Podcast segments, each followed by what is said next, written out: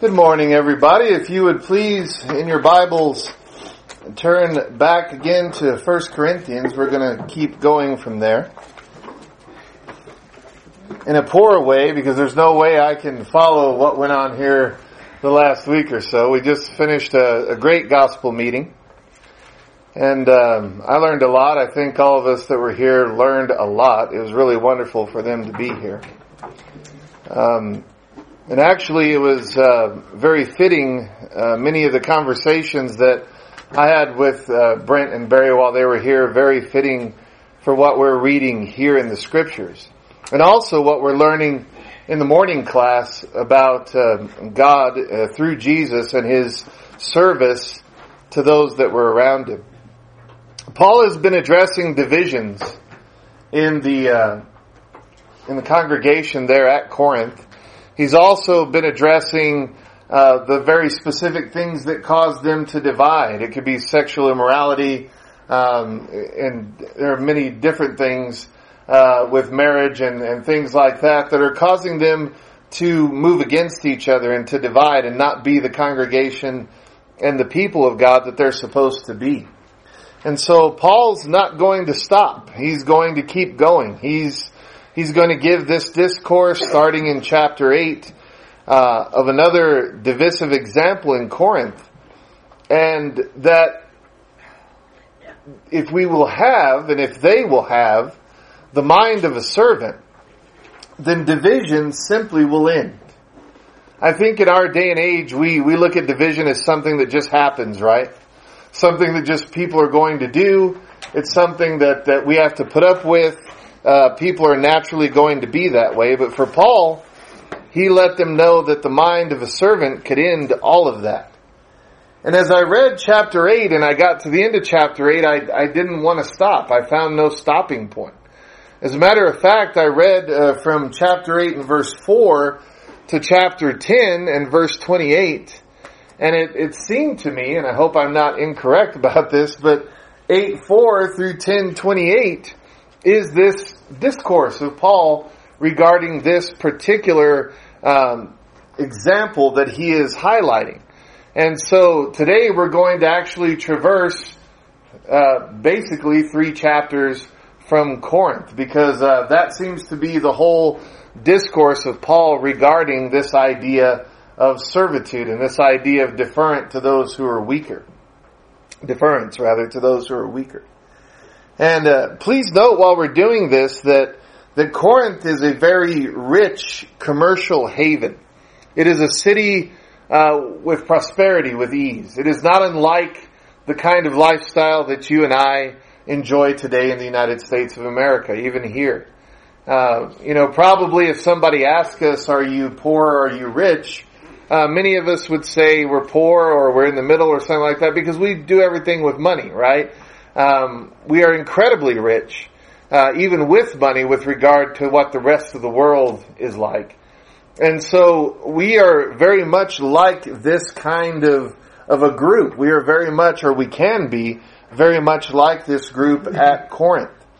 And we can notice then that there is a relative ease uh, of trouble in that kind of situation.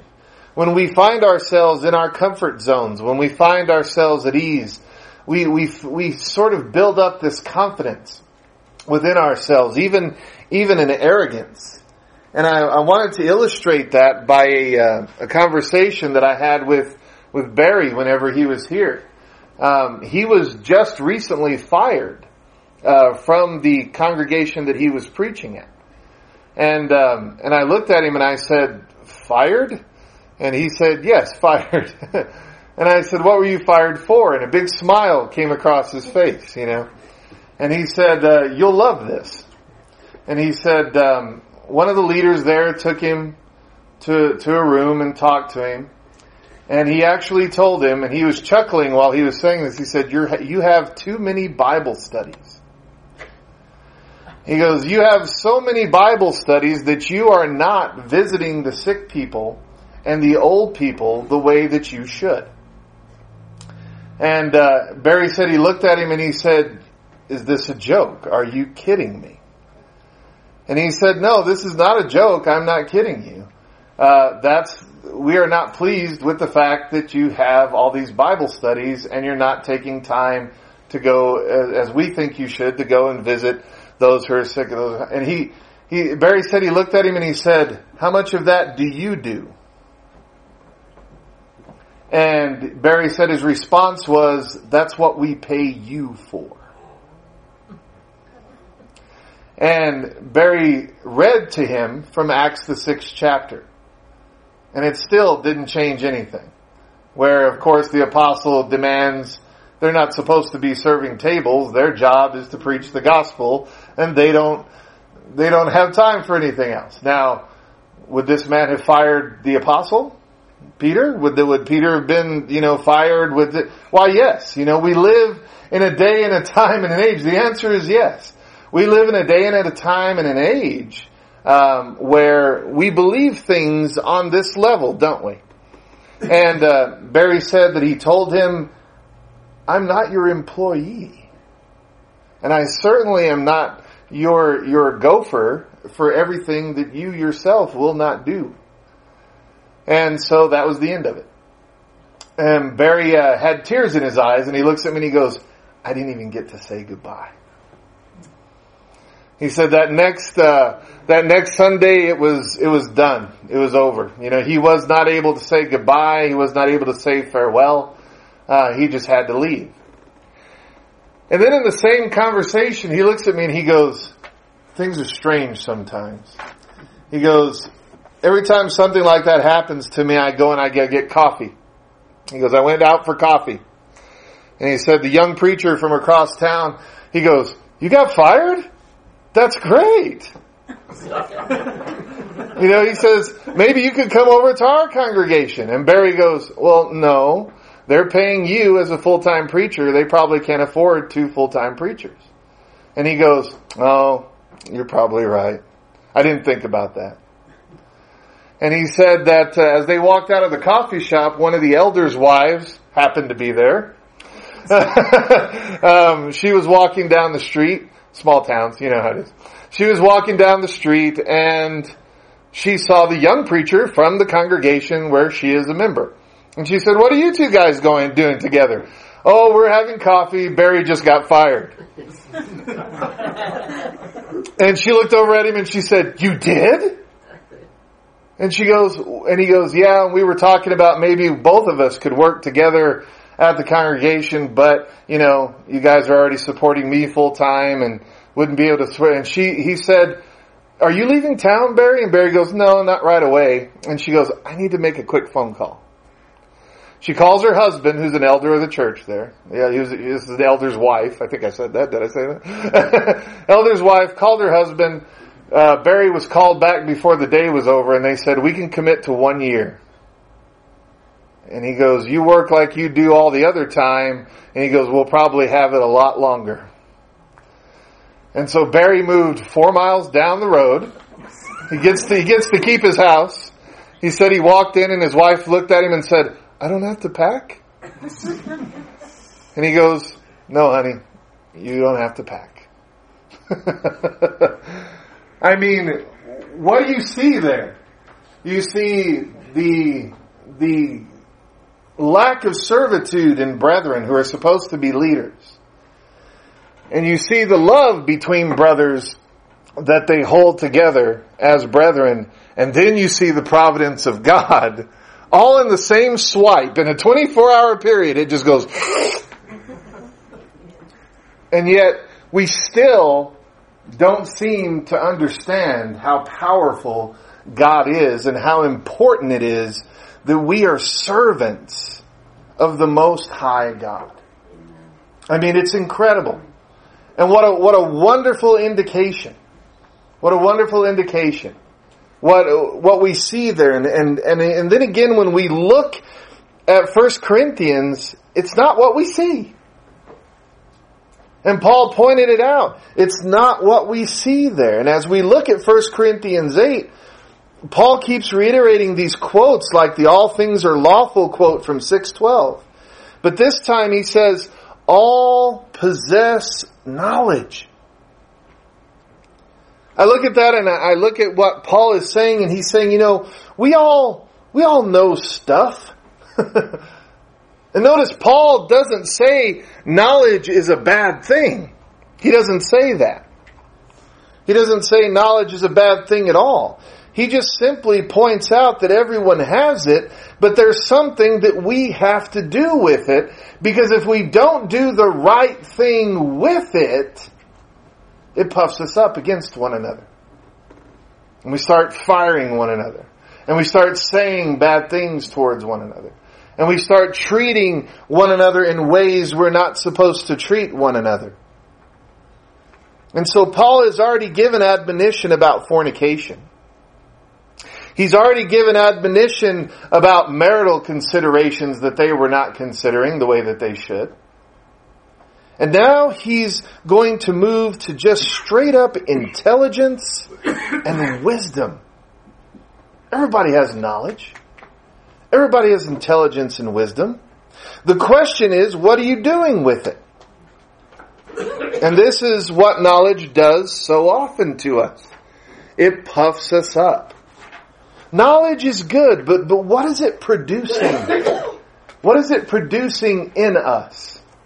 What is the knowledge that we have producing between us? What is it doing for us? Because much of the time it's wounding consciences. That's what Paul says it does. Look at chapter eight. Now concerning food offered to idols, we know that all of us possess knowledge. This knowledge puffs up, but love builds up. If anyone imagines that he knows something, he does not yet know as he ought to know. But if anyone loves God, he is known by God. Therefore, as to the eating of food offered to idols, we know that an idol has no real existence, and that there is no God but one. For although there may be many so-called gods in heaven or on earth, as indeed there are many gods and many lords, yet for us there is one God, the Father, from whom are all things and for whom we exist, and one Lord, Jesus Christ, through whom we all, through whom are all things and through whom we exist. However, not all possess this knowledge, but some, through former association with idols, eat food is really offered to an idol, and their conscience, being weak, is defiled. Food will not commend us to God. We are no worse off if we do not eat, and no better off if we do. But take care that this right of yours does not somehow become a stumbling block to the weak. For if anyone sees you who have knowledge eating in an idol's temple, will he not be encouraged if his conscience is weak to eat food offered to idols? And so by your knowledge, this weak person is destroyed, the brother for whom Christ died. Thus sinning against your brothers and wounding their conscience when it is weak, you sin against Christ. Therefore, if food makes my brother stumble, I will never eat meat, lest I make my brother stumble. Now again, in a sermon, I unfortunately can't get very specific. That would take so much time. And since I see the whole message here from eight through ten being very similar, I wanted to concentrate on what Paul is acknowledging generally here. He's just quoting and letting them know and letting us know what the problems are in Corinth. These quotes obviously come from the words of brethren who have issued them to Paul, wondering what the, you know, what his answer is to all of these things. And so he just keeps on quoting, and he's telling them, this division that's arising between you is because of those who think it's sin to eat uh food sacrificed to idols, and others who know it's no problem are doing it, and then there's this this disjointedness. There's this disagreement. As a matter of fact, I find it interesting that those who are weak here by Paul, he says they're actually being inclined to do what they think is wrong because of those who possess knowledge. This is a very interesting point to me, I think. And it's very strange that we have this power. And I think this is an important thing that we should take from what Paul says here, among other things, of course, which I'm not covering, but this, for this purpose and this lesson, I think it's strange that we have the power to cause somebody else to sin just by performing what we know. That's a very interesting point. Something that I think is very difficult for us. But it is a human tendency for people. It's a human tendency for people to want to be around others in spite of what they might be doing. That's very interesting. We do that out of respect. We do that out of love. We do that out of honor. Because we may honor, love, or respect somebody so much that we will do whatever is necessary to do to be around them and to be accepted by them. So Paul instructs brethren that those who are in that position, that possess that knowledge, that have that respect and honor and love from others who want to be around them, they have to be have the mindset of the servant too. They have to have the mindset of the servant. They have to understand the weakness of others. And therefore, they are to abstain from activity which might cause the others to stumble in their faith. Now, that could be anything.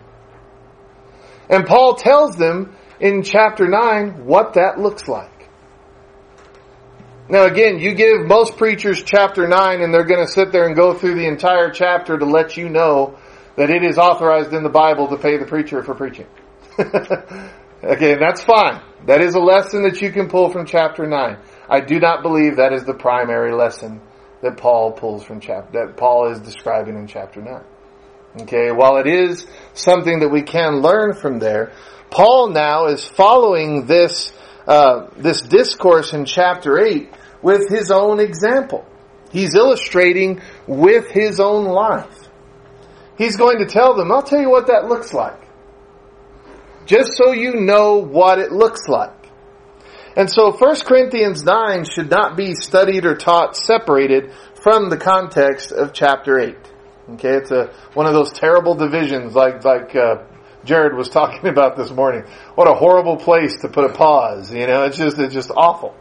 Okay, uh, Paul is continuing. In First Corinthians nine, he's continuing with this personal illustration of his. And notice that he does it for eighteen verses. And I'd like you just to kind of look over those eighteen verses before we move on. Just read about what he's saying. Look at what he says there. Look at the illustration. He is illustrating that even though he has certain rights, he is not exercising those rights.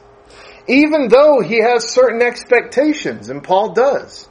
He has certain expectations and certain rights, Uh, and those haven't been fulfilled, Paul doesn't make an issue of it. And I think that's incredibly important.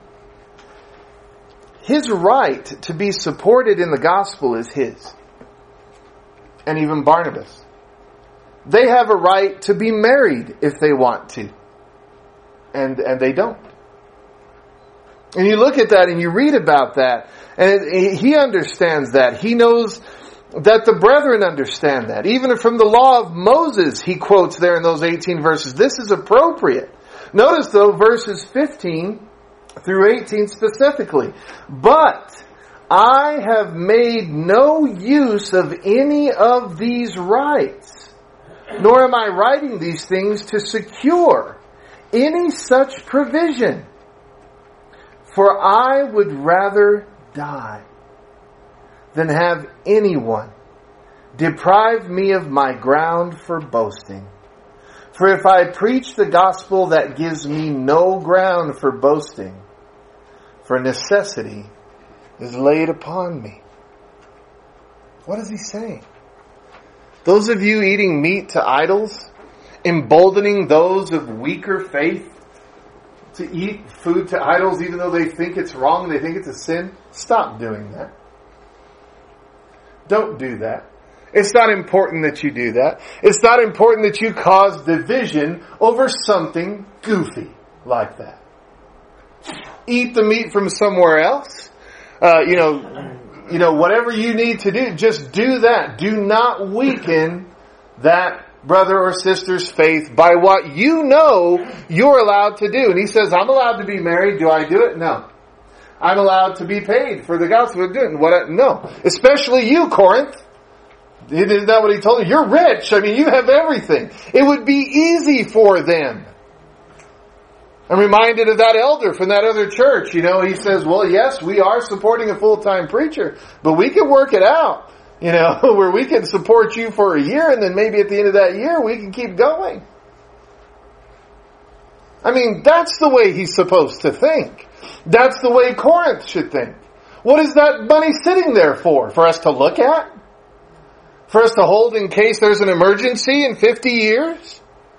Is that what that money is sitting there for? See, the brethren, they they they may have been like that at Corinth. Is that what that's supposed to be? No, no, no. No, no, no. Paul says, but even though you don't do that, that's okay. I am going to defer to you. That's the lesson.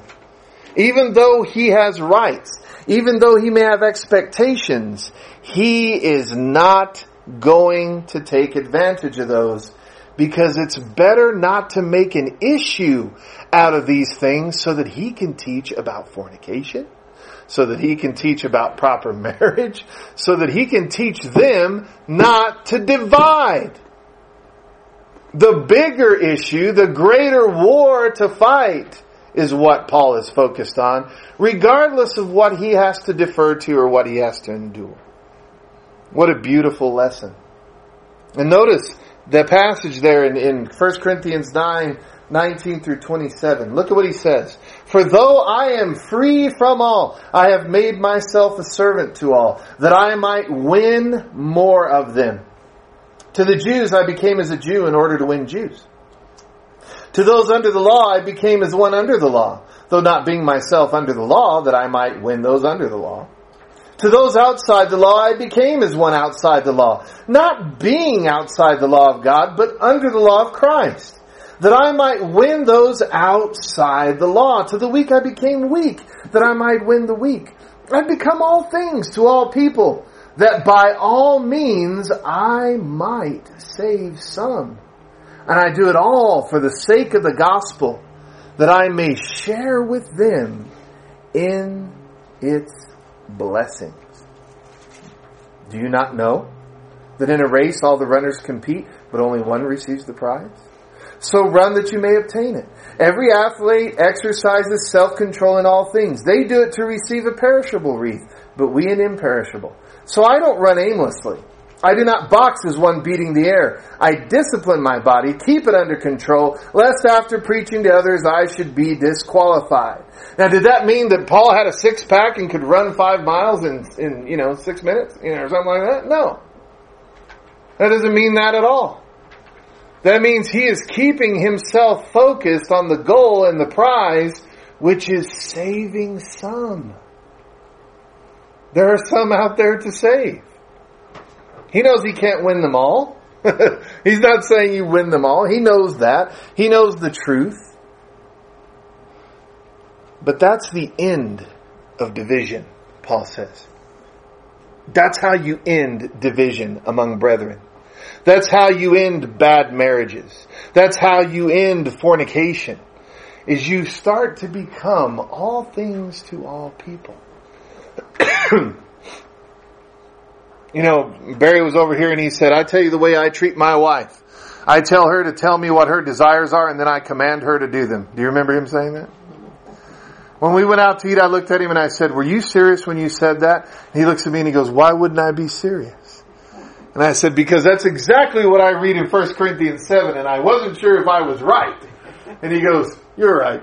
And I was like, well, thankful. You know, thankful. And he go, and he goes, because we don't have to be the boss of every little thing. He tells me, he goes, you know what, Joe? He goes, I have, I have this one lady that was so mad at, at her husband. Every time she had to do something, she had to call him. Can I do this? Can I do that? Hey, I need to text you because I need to go down the street and visit a friend. Blah, blah, blah. He was, she was a, because that's what he required, because he thought every little thing had to have his check mark on it. You know? And I thought, are they divorced yet? And he goes, not yet, but it looks like it's going there. And I thought, what a what a turkey that guy is. And he's like, yeah. He goes, he goes, we fight over everything. You know, when we're in bad marriages, we fight over everything instead of just being deferent. What do I care if you go to the store? What do I care if you marry, you visit your friend? What do I care if you're going to get... I don't care. Don't cheat on me, okay? Don't kill the kids. And we should be fine. We don't like living in that. Knowledge puffs up. You know, you know, we want to, I want to be the boss. I'm in charge here. I'm the head of the house. Now, the head of the house is Christ. And you are a servant to Him, or you are nothing. And that's the thing that we must remember. That's the thing that we have to be sure of. Why do we fight as brethren? Why do we disagree? Why do we divide? Well, is it over doctrinal matters mostly? I've, you know, I've been alive only fifty years on the earth, and I can't remember the last time I heard of a congregation dividing on a doctrinal matter. I've seen them divide over personalities. I've seen them divide over pride. I've seen them divide over personal preference. All the things that were causing the divisions in Corinth, right? And more. And he is saying, instead, become all things to all people. He's not saying endure sin. He's not saying I act like a Jew when I'm around the Jews. That was Peter's job for a while, right? And he rebuked him for it. So he's not saying that. He's saying, I've become all things. I can sit and talk to a homeless man and somebody who makes five hundred thousand dollars a year at the same time, and I can talk to both of them about Jesus Christ and His salvation for them. I can do that. All the while keeping ourselves in subjection so that no one else is hindered in coming to Christ, because he says that facilitates our own faith. That's the same idea. I don't want to be disqualified. So this is who I must be. Discipline my body. Keep it under control. Lest after preaching to others, I myself should be disqualified. I can't preach about being a servant if I'm not a servant. I can't teach about being a servant if I'm not a servant. And yet we will look at each other and go, well, you're not the servant I think you should be. Just like that guy did, right? Cost a preacher the gospel, his work at a congregation, because of preference, because of pride, because of puffed up. See, these are the things that still occur. We look at Corinth and we say, is that really still happening? You bet it is. And more and more. And we look at it, and Paul tells us what it's supposed to be and what it's not. And when we look at chapter ten, This is the this is the same warning. Paul, again, continuing. He's going to teach us about what idolatry is and what idolatry isn't. So he's still focused on this idea that he was starting with in chapter eight. So he tells the Corinthians, don't conclude that any exception to anything hinders the rules. Now I want you to look closely at chapter ten there, verses twelve through fourteen, please. Look at what he says there. Therefore, lest anyone who thinks that he stands, take heed lest he fall. No temptation has overtaken you that is not common to man. God is faithful, and He will not let you be tempted beyond your ability. But with the temptation, He will also provide the way of escape, that you may be able to endure it. Therefore, my beloved, flee from idolatry. Why does he quote what happened at Mount Sinai? Why does he quote that? Why does he start with that at the beginning of chapter ten? Remember, we, we remember that from the meeting, right? I shouldn't have to illustrate that. That was illustrated beautifully during the meeting. They all they all beheld the cloud of smoke. They all beheld the pillar of fire. They all beheld the Red Sea uh, splitting in half, and they could walk across on dry land. They all beheld the manna that was laying everywhere, so they could have their fill. They all beheld the quail that was coming out of their nose. They had so much of it. They all beheld all of that. They saw it all. They beheld the same miracles, the same manna. They drank the same water. But, look at verse five and ten, chapter ten, verse five. Nevertheless, with most of them God was not pleased, for they were overthrown in the wilderness. Don't you and I walk around and go, man, if I could have manna all day, I didn't have to go to Walmart, I don't have to cook anything. You know, you, you hit a rock and the water comes out, you don't have to dig, I don't need an engine for a pump, I don't need anything, I just hit the rock and the water. Boy, that would be just heaven, you couldn't get me out of that place. No. No, that, that's not actually true. In the ease and in the convenience, we would fail. Isn't that incredible? Absolutely incredible. In the ease, in the convenience, they failed. And so would we. See, the divided sides in Corinth, they thought they stood, but they were falling. They thought they stood. Why did that happen? Temptation overtook them. Their faith had become idolatry. Remember, that's what Brent pointed out. You know, the calf was God to them. We're still worshiping God just through this calf. No, you're not. You stopped worshiping God. You're worshiping the calf. And even though they tried to pretty it up, even though they tried to make it something it wasn't, it was still idolatry. Paul tells them they're doing the same thing. What a perfect illustration of how they are relating to idols whenever they are practicing idolatry themselves. And it's the perfect thing for them to look at. And Paul is saying, uh, you know, we all have knowledge of the truth, right? Again, look at those verses, twelve through fourteen. We all have knowledge of the truth. But has that knowledge become our idol? We all need to ask ourselves that question. I know I do. I need to ask myself that question a lot. All of us do. Because the only way we can find an end to division, and the only way we can find peace among ourselves as brethren, is by deference. And I tell that to the kids who are learning driver's ed laws and stuff like that all the time. They're like, are you talking about defensive driving, Mister Wright? It's like, no, I'm talking about yielding. When you're in that car, I don't care which lane you're in. I don't care which way you're turning. I don't care if somebody gets in your way and you are supposed to, you know, if you, you have right, you have the right to turn right at a red light. You have the right. I don't want you to take it if somebody's trying to take it from you. I want you to sit there, take a deep breath, watch them go by, and then, you know, and then go. Even though it's your right to get on the highway, that doesn't mean you get to push people out of the way to do it. Yield to them. Wait. Stay out of the way. You know what they tell me? That doesn't sound like fun. I was like, oh no, it's not. But you won't be in the hospital. And you won't be in a box. And I won't be at your funeral looking in your, your coffin and say, stupid. I did that one time. The poor parents, they didn't.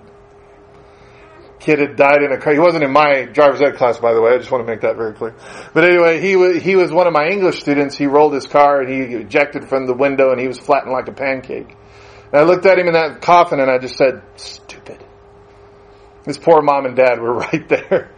And I looked over and I was like, oh, typical Joe. And I said, I am so sorry. And they, they just, the dad patted me and he goes, we understand.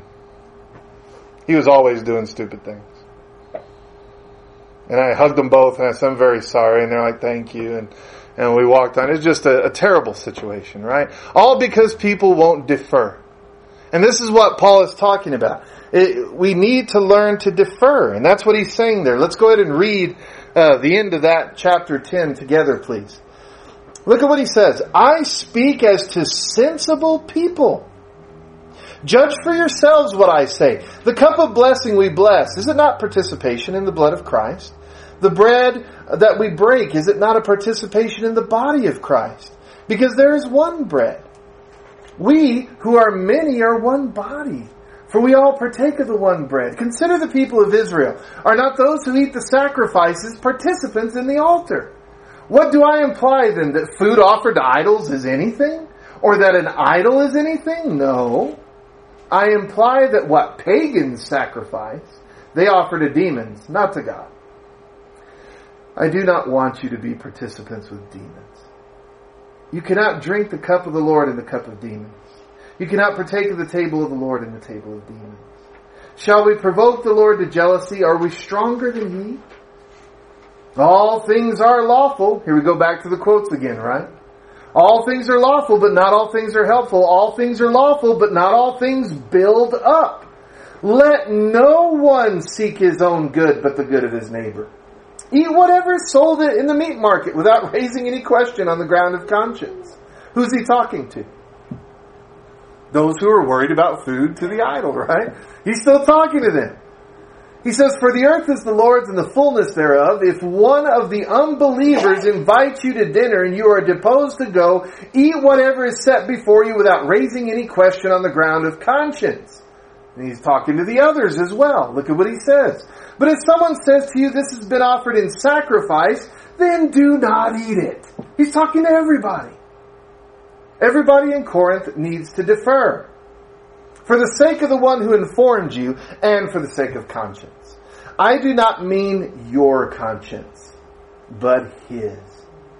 For why should my liberty be determined by someone else's conscience? If I partake with thankfulness, why am I denounced because of that for which I gave thanks? So whether you eat or drink or whatever you do, do all to the glory of God. Give no offense to the Jews or to Greeks, or to the church of God, just as I try to please everyone in everything I do, not seeking my own advantage, but that of many, that they may be saved.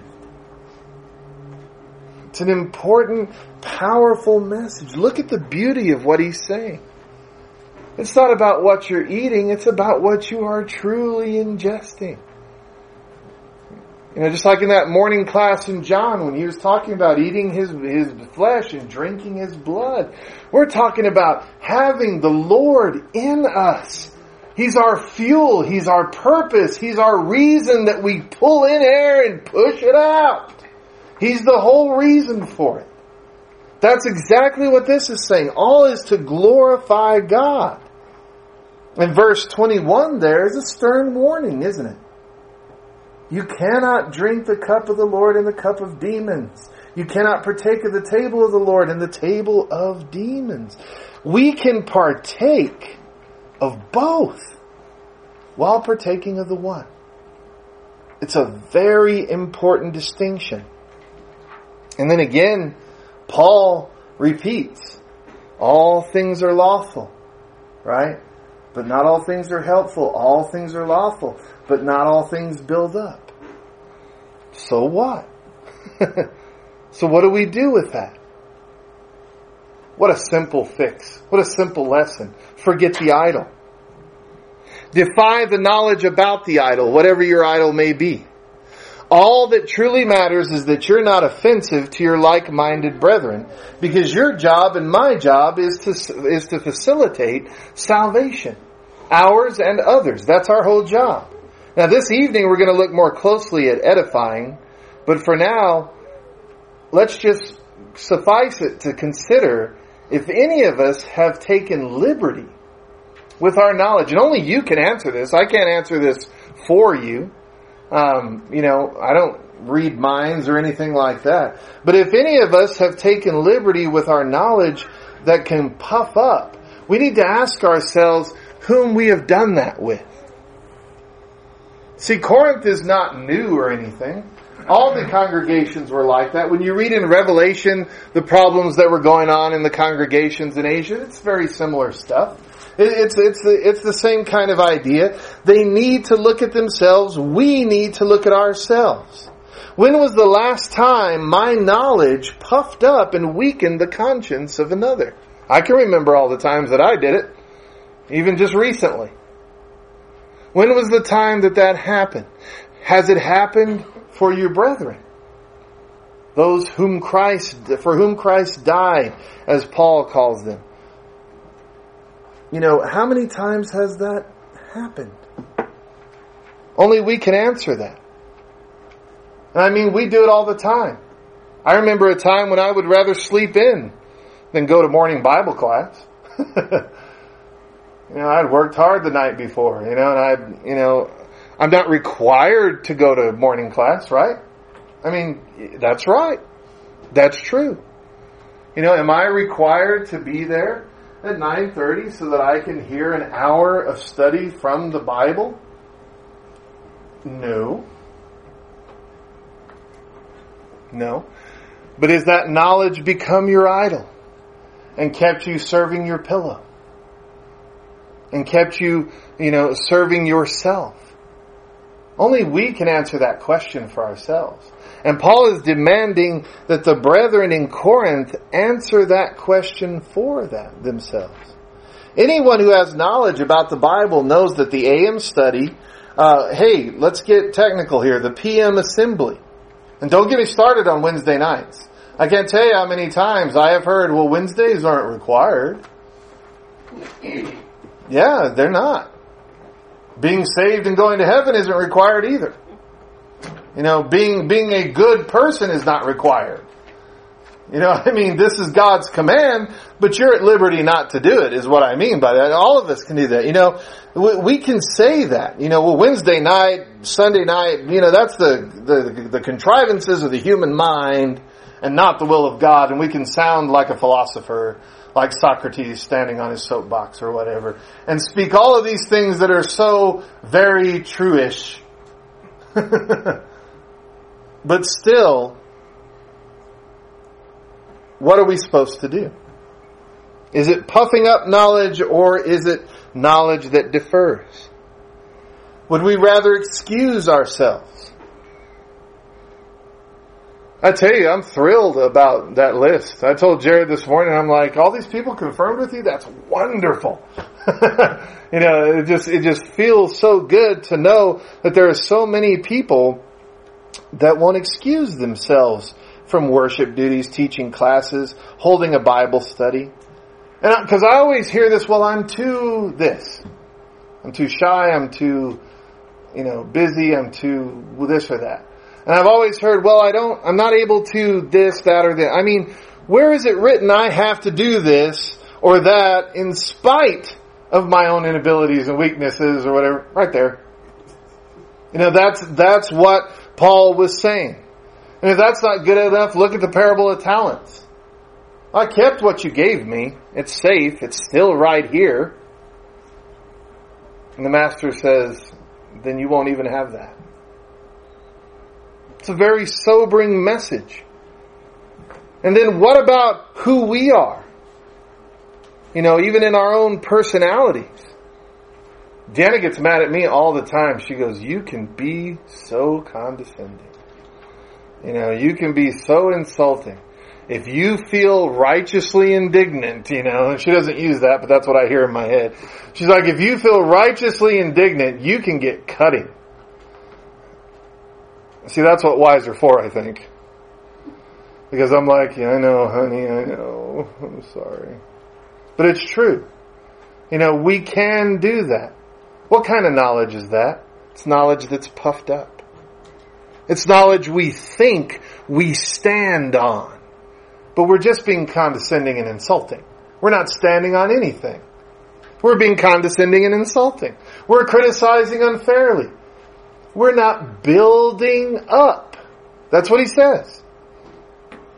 Love builds up. As a matter of fact, sometimes, if we're honest with ourselves, we expect the whole of creation to exist on our timeline and our preferences. I defer back to that gentleman that talked to Barry, right? Well, Barry may have had a hundred baptisms that year. That guy didn't care. You know, Sister Jones, who's griping over there about not being visited by the preacher. That blows everything, right? No, it doesn't. Because her knowledge is puffy too. You see all the puffy knowledge there? That's puffy knowledge. And so this is the same idea over and over again. I studied twenty times as much as the average person. I've thought of everything. I have foreknowledge and omniscience. Wait, that's God, not me. No, sometimes we think it's us. Sometimes we think we see everything, know everything, understand everything. Knowledge puffs up. Paul issues the challenge. Look at the challenges that he's issuing.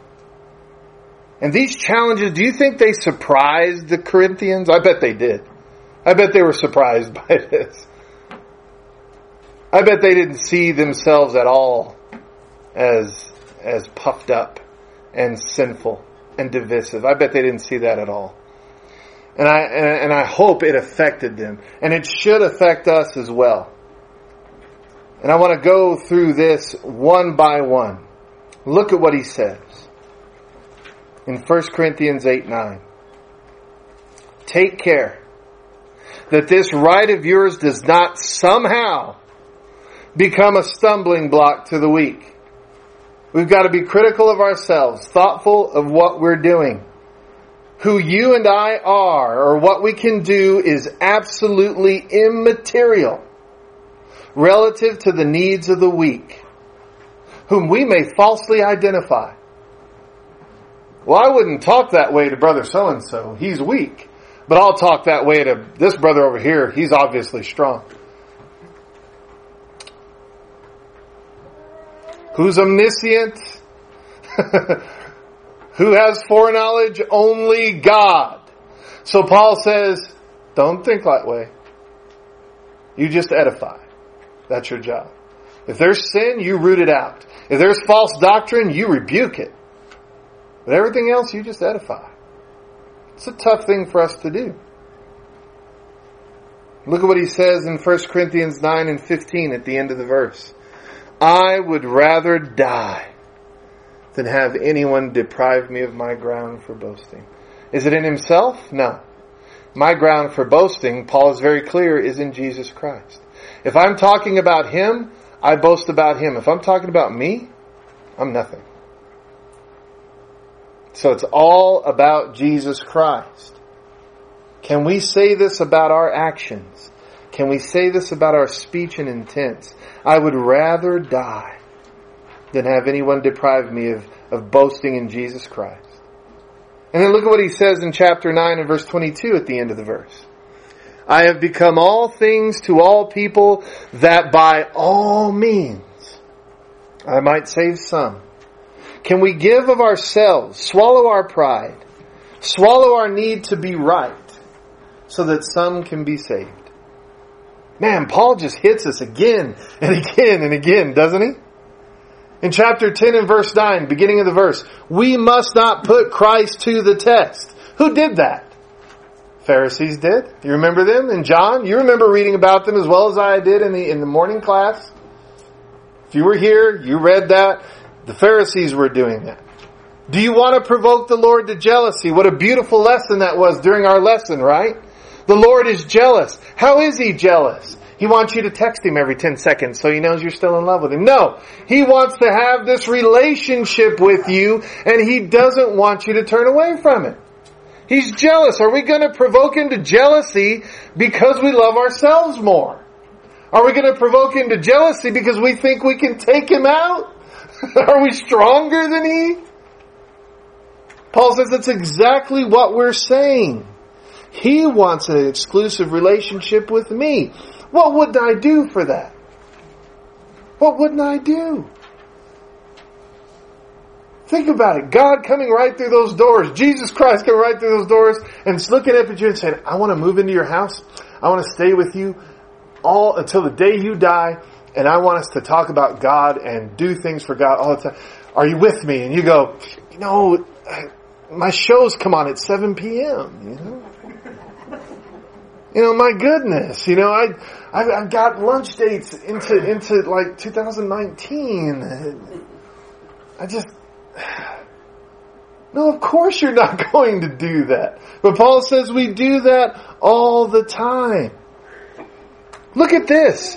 Let no one seek his own good, but the good of his neighbor. Chapter ten and verse twenty-four. Where's the exception? Let no one seek his own good. No one. All the time? Well, what about me time? What about the time I want for me? Don't I need a little break? Don't I get to be, have my needs fed? No. No, because God is all in all. And if you're not all in all for Him, if I'm not all in all for Him, we have nothing. And yes, we can do those other things. It's not the point. But are we doing them for Him, with Him in mind? And ultimately, so that as many people as we meet might be saved. We, we're not perfect. You know, people aren't always going to respond to us. They're not going to walk up to you and go, hey, I hear you're a Christian. Will you have a Bible study with me? Boy, wouldn't you love it if that happened? It doesn't happen that way. And so, even though it doesn't happen that way, though, still, are we striving that as many people as we know, neighbors, friends, coworkers, whoever it is, I mean, these are challenges, but they are worthy considerations, and they're worthy goals, and they give us eternal hope, not just for me, but for everybody else. What's our answer to that? We know what Corinth's answer to that was. But what is our answer? Here at Eastridge, all of us. What is what what are we going to do? To whom can we defer? Because God's waiting for that response just like He was waiting for the response of Corinth. They were dividing over every little thing. Every little thing became law. Everything, every little thing became doctrine. Every little thing became... Uh, you know, soul damning important stuff to talk about. No, it isn't. No, it's not. No, it's not. We all need to know the Lord better and better every day. Yes. I do and you do. But what do we need to do with each other? Edify. That's what we need to do. And God's waiting for our response to do that. He's waiting for you to be baptized into Christ if you haven't done so, for the remission of your sins. And He is waiting for those of us who have been baptized into Christ for the remission of our sins to strengthen one another, to edify one another, to do all that we can. Because there are some that might be saved. Again, what a, that, that doesn't sound like much, does it? It's like, okay, there are some that might be saved. Is that such a great promise? You bet it is. You bet it is, because you and I, we get to be the people who do it. We get to be the people who find it. That's very exciting. And even if we don't do such a great job of that, we get to be the people that pray for it. We get to be the people that encourage others who are doing that. It's a very simple idea, but it's very hard for us to execute sometimes. So the lesson is for you, it's for me, it's for all of us. If anyone has any need, whatever that need may be, please, please don't wait another moment. Let these people know here if you have any need. While we stand together, please, and while we stand.